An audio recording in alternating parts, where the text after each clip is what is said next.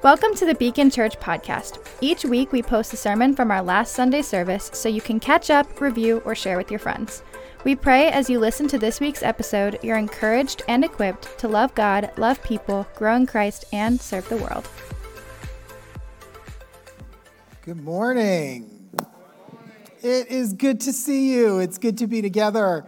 Uh, been away for a couple of weeks, and I've really missed you guys. Actually, you know, we're traveling a little bit. Sherry and I were um, at a conference last week for church planters, and we served on this panel about mental health in the church. And kind of on my profile uh, on this little conference thing was a link to Beacon's website. So lots of random people just started clicking on the link and learning about the church. I mean, it was in Texas, so they won't be visiting or anything. But uh, they were asking about you guys, and I got to talk about you and all of the amazing things God's doing here. So all that to say, I missed you, and I'm glad to, to be back. So, who among here, uh, sitting here, are, is part of the roadie team here at Beacon? Can you raise your hands? I'm seeing if you just put them right up there. Okay, good. Yes, awesome. Yes. So the roadies are the one. So what time do the roadies get here in the morning? Someone just shouted out. Six. 6 a.m.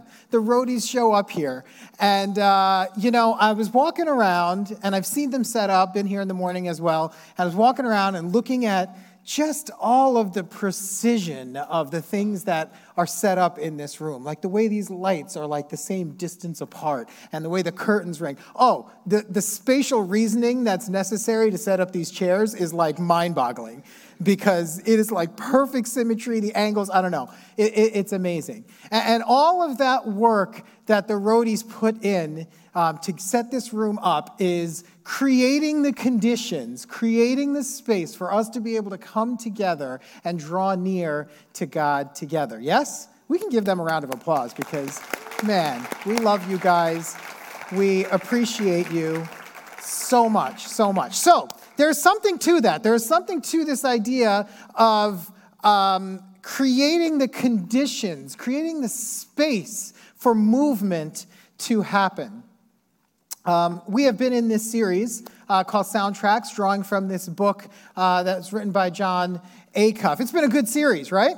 Uh, it's been challenging. We've been thinking through a lot of really important things. Um, we've been working through, like, what are the soundtracks that are ringing around in our minds? How do we identify unhealthy soundtracks, asking them if they're true, if they're helpful, if they're kind, and if not, talking about retiring them, replacing them, and repeating. And we've been gathering around a couple of verses in particular in Scripture. Uh, one of them in 2 Corinthians chapter 10, we demolish arguments and every pretension that's sets itself up against the knowledge of God, and we take captive every thought to make it obedient to Christ. Another verse that's been really meaningful to me throughout this journey of, of unpacking these soundtracks is in Romans chapter 12. Do not conform to the pattern of this world, but be transformed by the renewing of your mind. Then you will be able to test and approve what God's will is, his good, pleasing, and perfect will. So if you've been journeying, we've been journeying together. I know a lot of us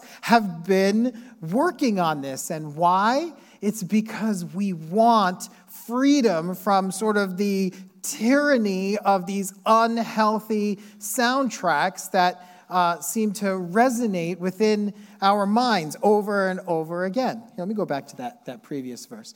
Look at this verse in Second Corinthians does it say that we take captive every thought and we bury it? Is not what it says, right? It says that we take captive every thought and we make it obedient to Christ. Now, if you have been trying to do that and you have been not experiencing the progress that you want, I understand. And I think that probably the person sitting next to you understands too, because we are all journeying through this together. Uh, if you have been trying to do this and you've been experiencing some success, but it doesn't feel like it's lasting success, I understand. I am right with you. And I can guarantee the person next to you is too, because we are journeying through this together as a church family. But I will say this why are we finding it difficult? And it begs that question. Why are we finding it difficult? And it's largely because we just don't have the power to do this in any sustainable way. But, church, I have gospel for you. I have good news for you in that respect. And that is that the power to do this, the power to change the soundtracks in our minds, does not come from within you. And in fact, the power to change the soundtracks in our minds, if you're a follower of Jesus, the power to do that is actually on you. It is actually in you. It actually flows through you, but it does not originate with you. And in a way, that kind of like, it kind of takes a little bit of the pressure off. It takes a little pressure off of the guilt and the shame that we carry around about why aren't we having any lasting success with this? Now, to retire and to replace and to repeat, to get rid of these unhealthy soundtracks and replace them with ones that the Lord would have us hear uh, it requires something that happens on the inside. It requires transformation. Transformation. There's this word that we don't use that much in regular life, but it's found in the Bible many, many times. In the New Testament, it's this Greek word, metamorpho. It's where we get the word metamorphosis. And you see it over and over again in the scriptures. Think caterpillar to butterfly. The, the, the, metaphors that Jesus and the apostles would use with respect to this concept of transformation had, were, were often, they were agrarian um, metaphors, right? They had to do with farming and planting, and we're going to take a look a little bit at that today. Robert did a great job last week helping us see how every reaction that we have, every feeling that we have, is a revelation that can help move us closer to the image of Christ right? So, uh, how many of you guys recognize this image? Yeah, right? Yeah, I hate when I turn on my car and I see that little check engine light. Right? You see that light come on, and you're like, no, I don't, you don't know what it means or what it's going to cost you. Okay, when you turn on your car and you see that light, is the problem with your car the fact that the light is on on your dashboard? Is that the problem with your car? No at mini service earlier, someone said yes, which I guess I can understand because you just want the light to go away, right? But um, the problem is not that there's a light on your dashboard. The light on the dashboard is an indicator that there's something going on under the hood, yeah? And, that's kind of what Robert was getting at last week when he was talking about how um, every reaction that we have, every feeling that we have, it's a revelation, it's a check engine light. It tells us about what's going on under the hood. And these untrue soundtracks that resonate in our minds, they're telling us something about what's going on under the hood. So we're going to take the baton from where Robert left off, and we're going to look to one of these passages from which he drew this image of Christ language that brings these concepts together. We're going to kind of park in Second Corinthians chapter 3. If you've got like a Bible or a device and you want to turn to it, today would be a good day to do that. If not, no big deal. The verses will be on the screen. But today would be a good day to do that because there's a lot of context around what we're reading that, you, that I invite you to take a look at. Okay, Second Corinthians chapter 3, verse 17 to 18. Let's take a look at this. Now the Lord is the Spirit, and where the Spirit of the Lord is, there is freedom. And we all, who with unveiled faces contemplate the Lord's glory, are being transformed into his image with ever increasing glory, which comes from the Lord who is the Spirit. Okay, the Lord is the Spirit. Let's stop there for a second. We we journeyed through First Corinthians, all of us together, like the whole book. We did every verse. Do you remember and did you notice, like every time when Paul would talk about um, the Lord, who it is that he's referring to? He would most often be referring to Jesus, right? He'd talk about the Lord Jesus Christ, the Lord Christ, he would say. Here, it's the Lord is who? It's the Spirit. He's realizing and he's acknowledging that the Lord is the Spirit. He's referring to the Spirit here, a, a person. So, you know, don't think Star Wars. Well, think Star Wars because Star Wars is awesome, but don't think Star Wars as it relates to this. He's referring to a person who has a personality, who embodies the character of God.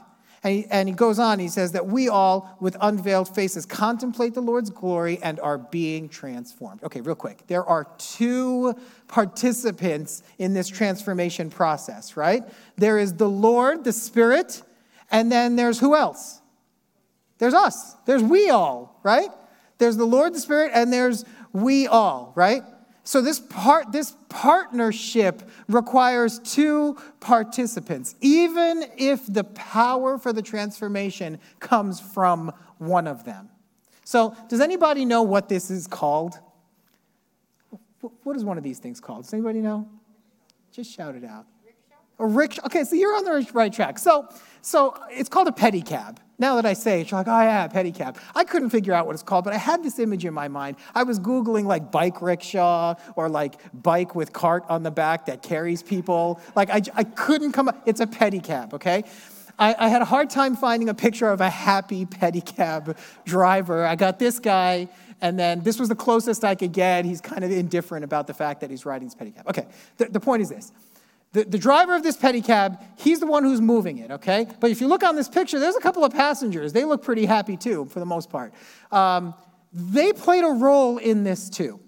The passengers in this pedicab their role was to make this decision to step into the pedicab, to sit down, obviously to get quite comfortable with a blanket, and then to put their trust in the person who was riding this thing. And it was his legs, it was the power of the legs of the person who was driving this pedicab that moved the cab forward and, and got them to where they were going. So too is this partnership between the Lord, the Spirit, and we all that's referred to in this Second Corinthians passage. St. Augustine famously said, Without God, we cannot, and without, God, without us, God what?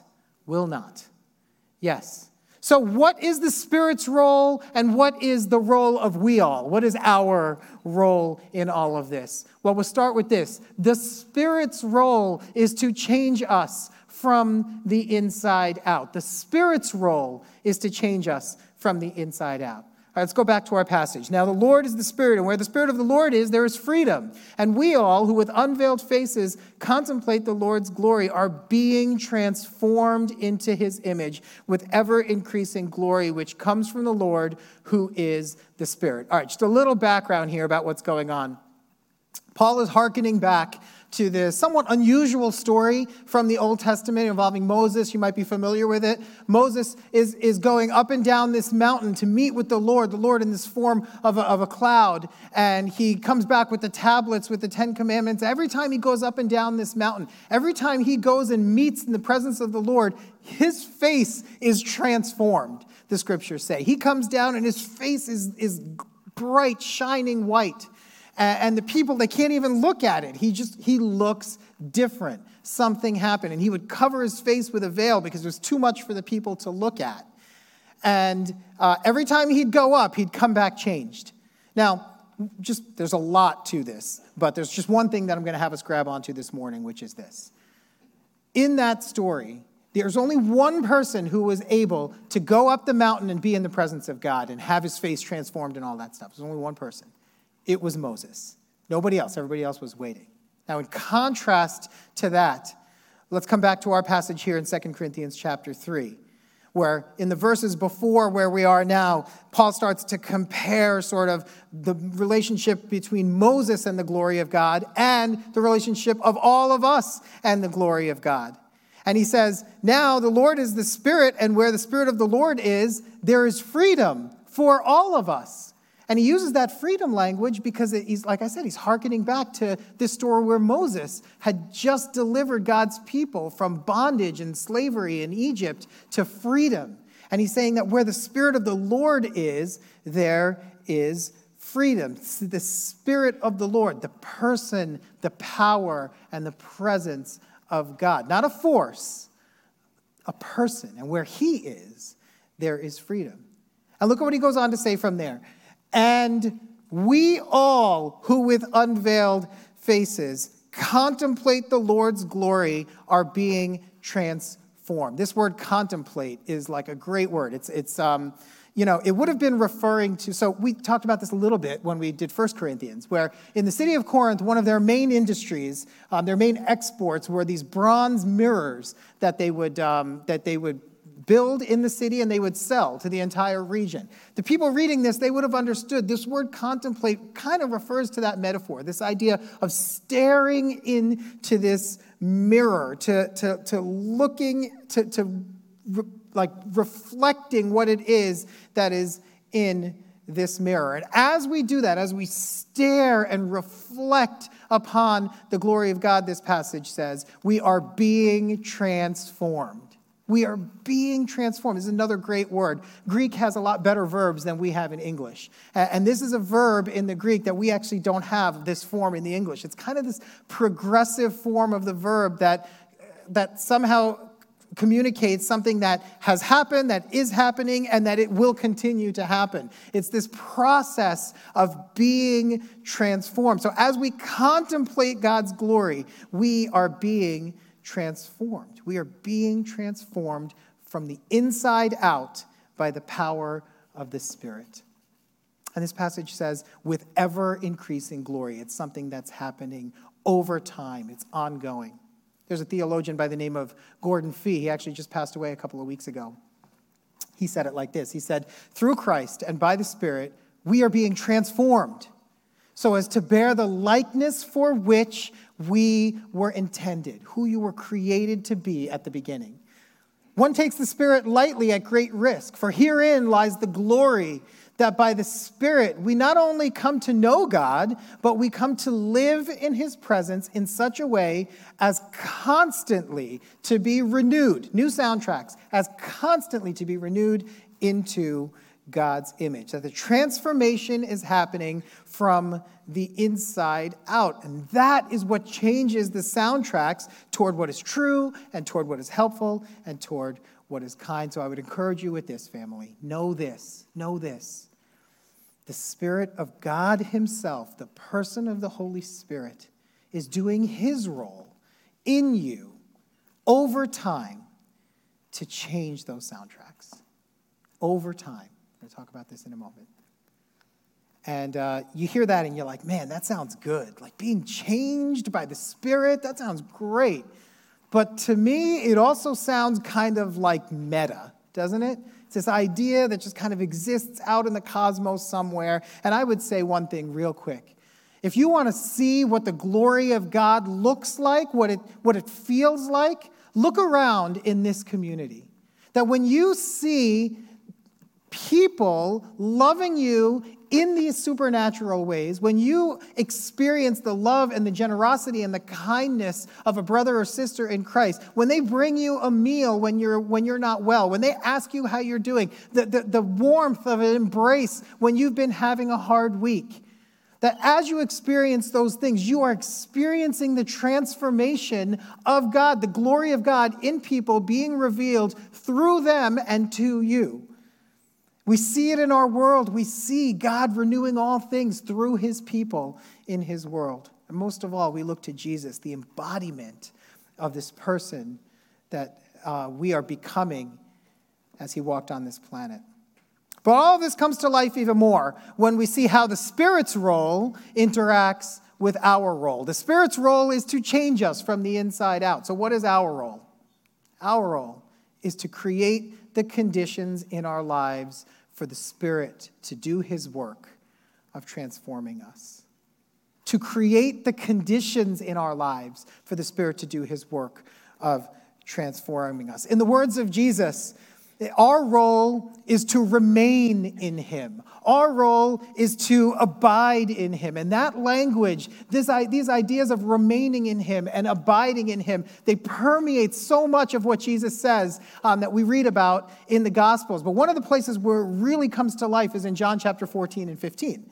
And in John chapter 14, Jesus starts to talk a lot about how He is going to sp- send the Spirit, the advocate, a person, not a force, a person the same person that was on him and in him and working through him that empowered everything that he did, that he would be sending that person to be on us and in us and transforming us and working through us. And he promises all of that. And then we find ourselves in John chapter 15 where he says this He says, I am the vine. You are the branches. If you remain in me and I in you, you will bear much fruit. Apart from me, you can do nothing. If you uh, if you do not remain in me, you are like a branch that is thrown away and withers. Such branches are picked up, thrown into the fire, and burned. But if you remain in me and my words remain in you, ask whatever you wish, and it will be done for you. This is to my Father's glory. There's that word again. Same word that we were talking about before with the glory and Moses and unveiled faces and all that stuff. This is to my Father's glory that you bear much fruit showing yourselves to be my disciples. So I am the vine, you are the branches. If you remain, that word, if you, uh, if you turn to it now or you look at it when you get home, in this little paragraph, in this little sentiment of what Jesus communicates, that word remain shows up over and over, like 10 times in one little communication. That's a lot of repetition. And the word remain is this word in Greek, the word meno. It's this idea of like living in that place, of staying in that place, locked in, of continuing to be present, of becoming one with something, to remain there. And when he talks about this idea of remaining in him as being the vine and us being the branches, it's drawing our strength, drawing the nutrients like a branch does from, um, a, from a vine. You, you know, Fruit, he starts using, like I said, he loves these agrarian examples. And I think for a couple of reasons. One, it's because fruit doesn't cause itself to be produced. An apple doesn't like, an apple tree doesn't like push out and somehow wish an apple to come out of it. The nutrients that come from the vine into the branches, they bear fruit. And that process, it takes time. And I think that's the reason why Jesus and the apostles, they love these agrarian metaphors because it takes time. Fruit is the natural byproduct of a vine. So, so Paul actually picks up on Jesus' agrarian metaphor here in this famous passage in Galatians chapter 5, right? Where he says, The fruit of the Spirit is love, joy, peace, forbearance, kindness, goodness, faithfulness, gentleness, and self control. Right? Against these things there is no law, and those who belong to Christ Jesus have crucified the flesh with its passions and desires. Since we live by the Spirit, let us keep in step with the Spirit. Okay, it is easy to take a look at this as he's talking about the fruit of the Spirit and think of it as a list of things that we are being asked to do, right? But look at this closely. As, as Paul is extrapolating Jesus' metaphor about vines and branches and fruit, look at this closely. He doesn't say, like, to be loving and be joyful and be peaceful and be forbearant or whatever the word is, patient, really is easier to say, right? It's not about doing those things, though we are called to do those things.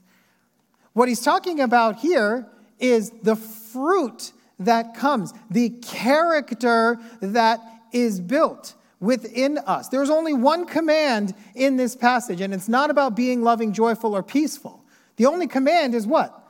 Let us keep in step with the Spirit. Why? So that we can create the conditions for the Spirit to do its work in you and in me to transform us from the inside out, to change the soundtracks from the inside out. Well, okay, so the Spirit has a role to transform me. That feels kind of meta uh, though I'd like to wrap my hands around, my head around it. And then there's us. Um, we're supposed to be abiding and remaining and letting fruit bear from us. It sounds good. I think I get it, but that sounds kind of meta as well. So I think there's an extent to which it does beg the question how do we abide in Christ? How do we remain in this vine? How do we create the conditions in our lives for the Spirit to be the one that does this work in and through us. And Robert touched on this a bit last week. I would say that it includes a lot of things, but I think it, it at least includes four things that I'd like to talk about. One, learning. And we're doing it right now. We're learning together right now as a family. We're, we're under God's word.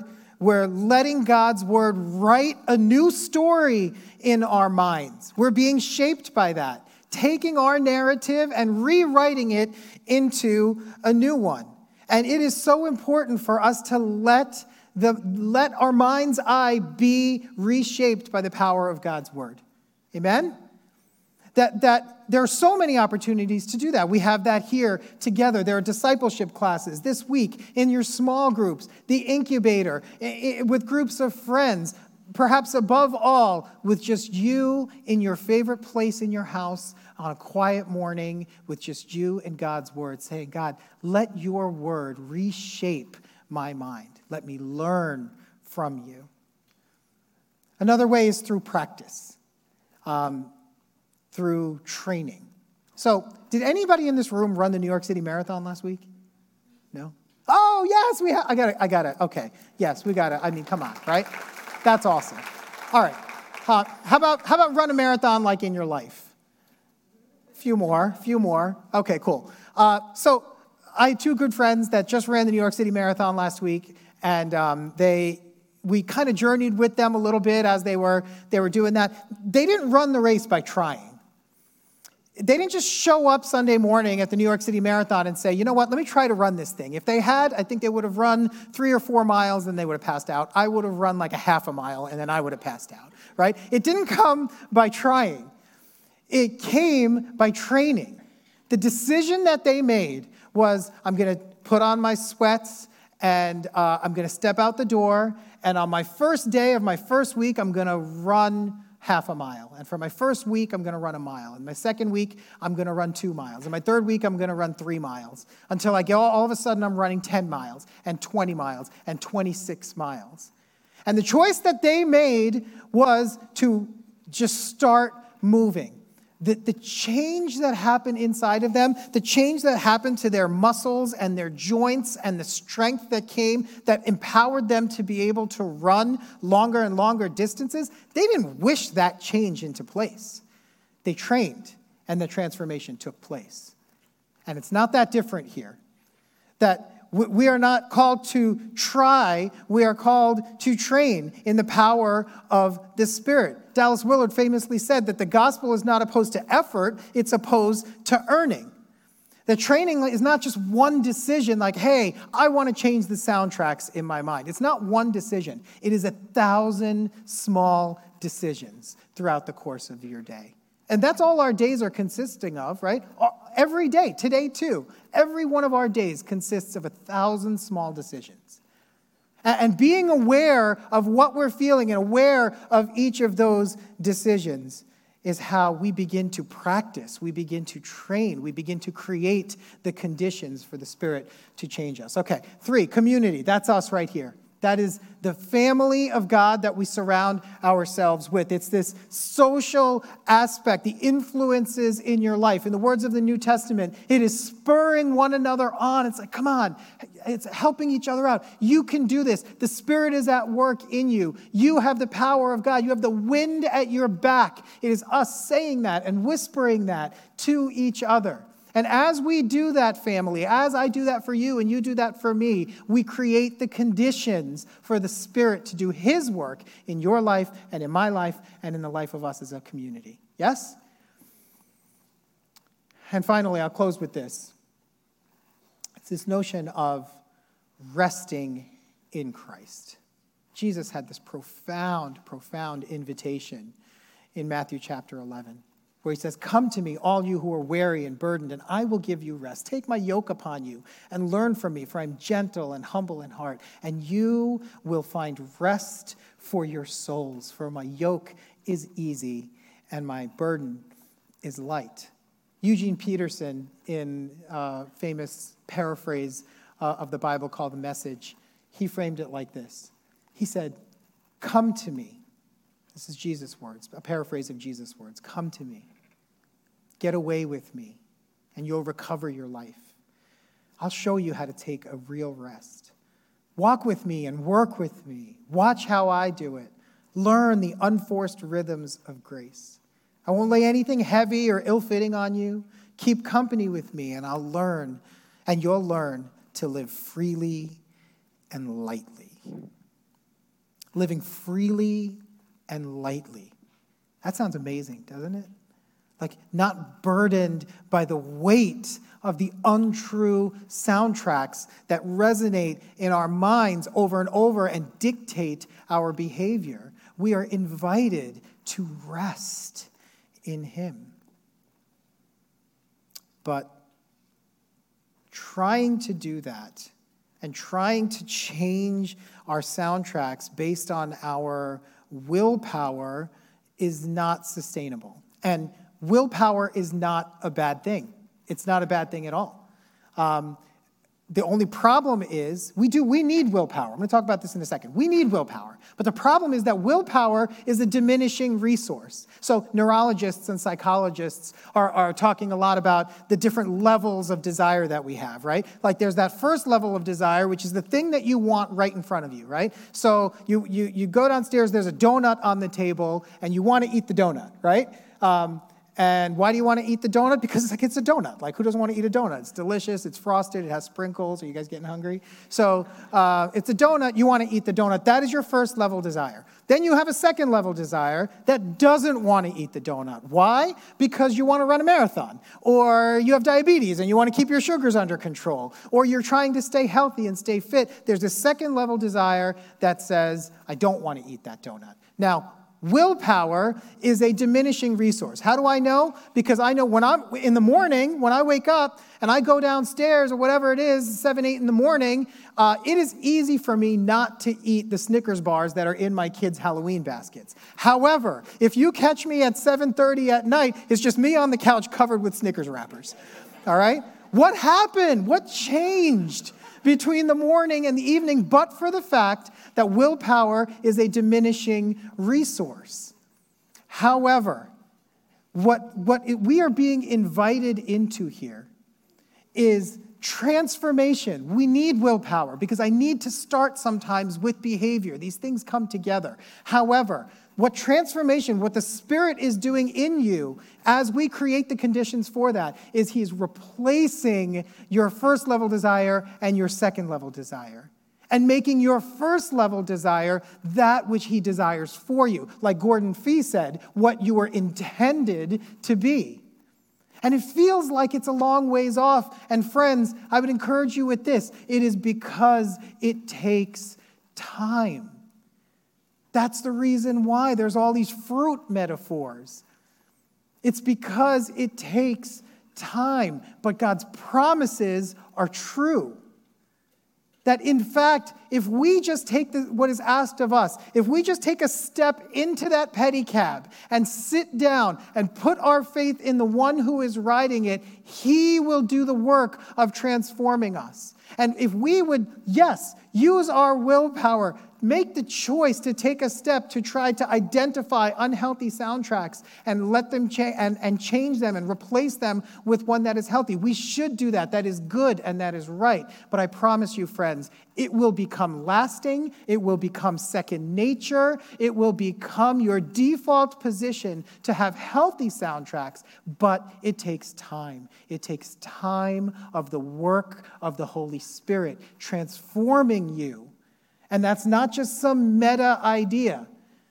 It is, in fact, that if we, if we, if we create this space for the Spirit of God to do that in you and through you, you will be changed.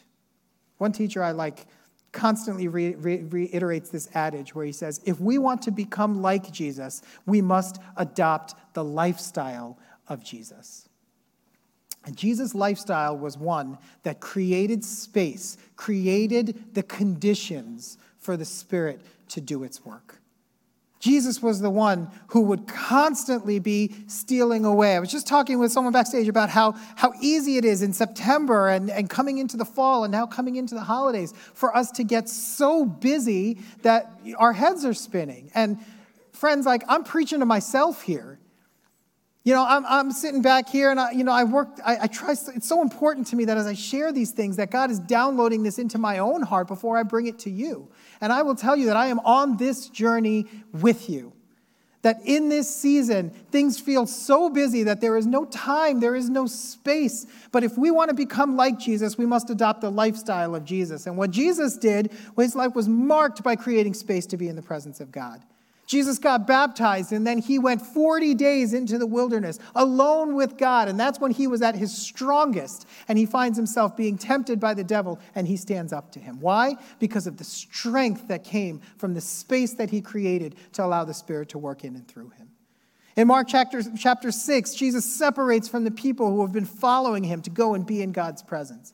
In Matthew 14, Jesus goes to be alone with God to process his grief after his cousin is, is executed. He's just known time and time again to create the space for the Spirit to work in Him.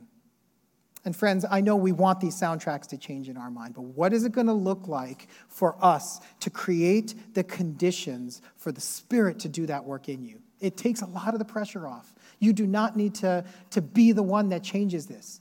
There's this misconception that we are the ones that are responsible for our spiritual growth, but the Spirit is the one that does it in us. We are responsible to make the choices, a thousand choices, to create the conditions and open ourselves up and let Him do that work in us and through us. So I know Robert put out this awesome challenge. I was super challenged by this um, last week to do the daily examen, to enter God's presence, to review the day with gratitude, to pay attention to your inner world, focus on one or two moments, and look forward to the day with God. I know he was challenging us to, to take 15 minutes and do this every day for the rest of, of this series. Um, ha- have you been able to do that? And you know what? Don't let the soundtrack that says, oh no, I haven't been able to, I'm so ashamed. I know, like our pastors are saying, do this, and I'm not doing this, and like I'm so, I'm not good at this whole following Jesus thing. Don't let those soundtracks that are untrue and unhelpful and unkind stifle what God has for you next. Okay? Because today is the best day to, to start, to find some time, take 15 minutes alone with God and journey through this process. Create the space. Don't miss this. Don't let it pass you by, friends. All the soundtrack stuff is a waste if we try to do it on our own. But the soundtracks can change. They will change because the Spirit is changing you. He's strong enough. So let's do our part to create the conditions for Him to do that work. He promised that He will, and His promises are always true, they're always helpful, they're always kind. Amen? Amen. Let's pray. So, God, we're so grateful for the fact that you are the one who is changing us from the inside out. And you are the one who even empowers us to create the conditions to allow for you to do that. So, God, I pray that you would meet with us in a special way. God, what is it that you're, you're pricking on our hearts? Let, let soundtracks of shame and guilt and avoidance not overtake the soundtracks that you are inviting us into that as we create space for you to permeate and dwell in every corner of our hearts, and as we remain in and abide in you, the vine, that you rush your nutrients into us and you change us from the inside out, and fruit begins to pop out from us fruit of joy and peace and love and kindness and goodness and faithfulness and, and all of these things that you promise. You are, you are so faithful, and we are so grateful that you are the one who is working in us and through us. So, God, I pray for our church family together that you would be the one that does this. Would you cause us to create the space for you to do that work in us and through us? Would we encourage each other richly toward that end? We love you. We thank you. And we bring all this to you in the strong name of Jesus. Amen. If you enjoyed the sermon, want to learn more about Jesus, or get to know our community, please visit beacon.church to get connected. We would love to hear from you.